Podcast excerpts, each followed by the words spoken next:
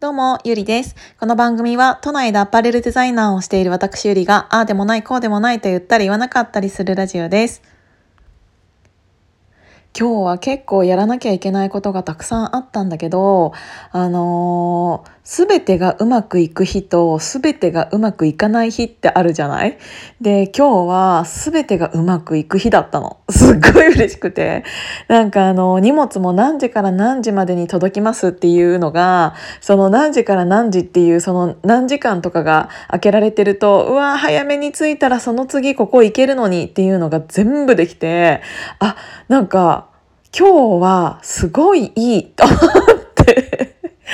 だから、あのすべての時間を有意有意義に過ごせて、あの、無駄なく、あ、あ、す、隙間隙間に、なんかあの、ハマった感じ、やらなきゃいけないことが、その隙間の時間に全部できたような感じになって、で、なんなら、事務所、なんかちょっと事務所が、えっ、ー、と、何個か、何、何個かっていうかあるんだけど、自分の荷物を置いてあるところとかがね。で、あの、あ、やべ、渋谷の事務所に、あれ持ってくんの忘れちゃったなとか思ったら、で、その事務所にもう一人の人いるかなと思って連絡したら、あ、今からなんかそっちの方帰るよって言って、あ、ちょっとあのファイル持ってきてくださいっていうのも、もすごいうまくいったし、うまくいったとか言って、それもさ、ちょっとのタイミングで、ああ、もう渋谷出ちゃったんだよねってなったら、もう私が自分で取りに行くしかないじゃん。なんだけど、それもうまくいって、すっごい良かった、今日は。本当に。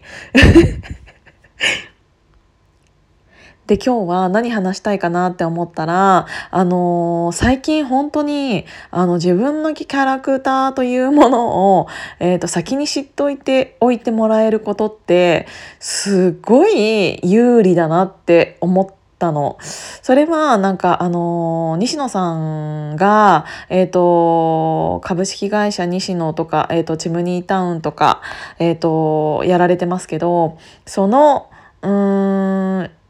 会社の社員さんのことを結構そのサロン内で記事にしたりとかしているのでそうするとその子たちその子たちっていうかまあインターン生とかもいるんだけどそういう子たちがどうやって頑張っているっていうのとかも結構うんと西野さん自体まあ代表であるあの人自体が、えーと、いろんなことをなんか彼らのキャラを立たせてあげてるんだよね。でそうすると,、えーとサロンメンバーである私たちっていうのがその子のキャラっていうのを会う前から知っているからなんかあのあなんか現場にねなんか来るってなった時にあなんかちょっと遅刻しそうだなあの子って思ったりとかでもそういうのって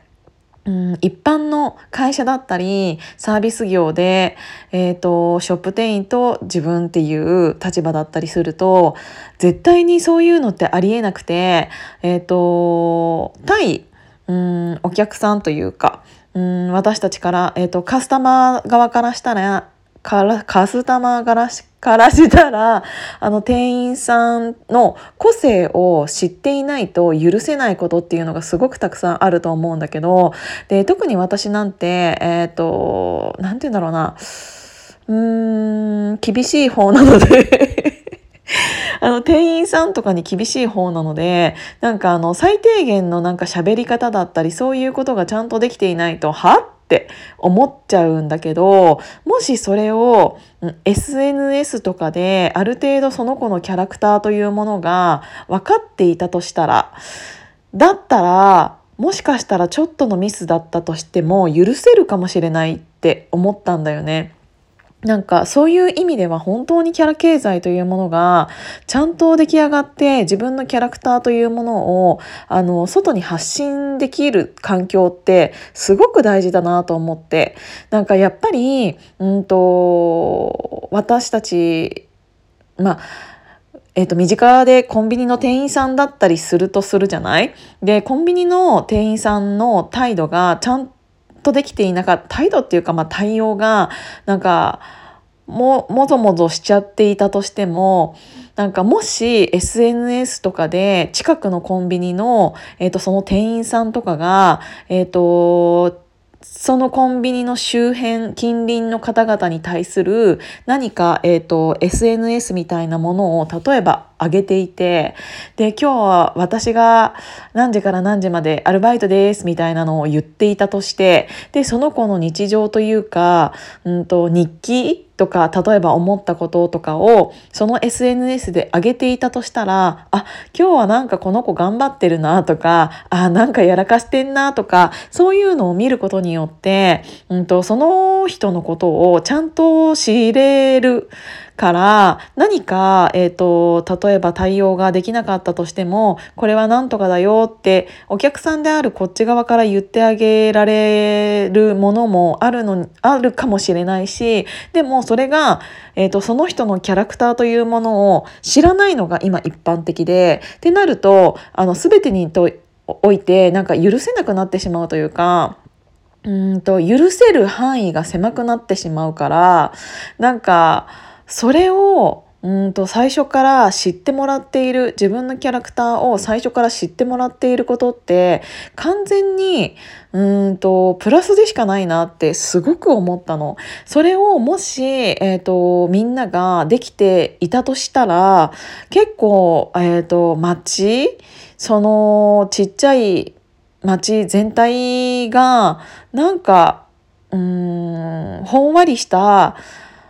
生活ができるようになるんじゃないかなっていうのをすごく思いました。なんかちょっとしたことだけどその人を知るって結構大事だなと思っていてそれをこういうサロンで、うんと、西野さんがやっていることによって、えーと、で私はこうやってヒマラヤという音声配信アプリを毎日上げていることによって、うん、なんか例えば初めましてだったとしても飲み会で、うんと、私のキャラを知ってくださっている方があいらっしゃるとそのの人に対しては、えーと私は結構キャラクターというものを前面に押し出して話せたりするから、えっ、ー、と、私って結構喋り方とか、あとなんかハキハキ言うタイプで、で、それを知った上で会ってくださっている人っていうのは、なんかさ、ちょっとしたツッコミで、おいクソじじいとか言った方がこの場は盛り上がるんだろうなって思ったとしてももし初めましてだったとしたらそれを遠慮してしまうから笑いを取るか 笑いをちょっとと取りに行くのかいや笑いを諦めてちょっとあの年上のおじさまを立てるのかっていうのって結構初めましてだったらわからない部分だったりってあるじゃん。でもそれが、えーと、できるようになるというかうんと初めましてだったとしてもあのそれを私のキャラというものを出していいっていうのを認められていて私の場合なぜかというと「ヒマラヤ聞いてます」って言ってくださるともう多分その時点で私のことが嫌いだったら合わないじゃない？でもなんかそのゆりさんのなんかこういうのがめっちゃ面白くてとか言ってくれたらあこの人冗談通じるんだって思って私も思いっきり頭はたけたりするじゃないですか。だからそういうのとかも結構コミュニケーションが取りやすくなるなと思ってだからそういうのを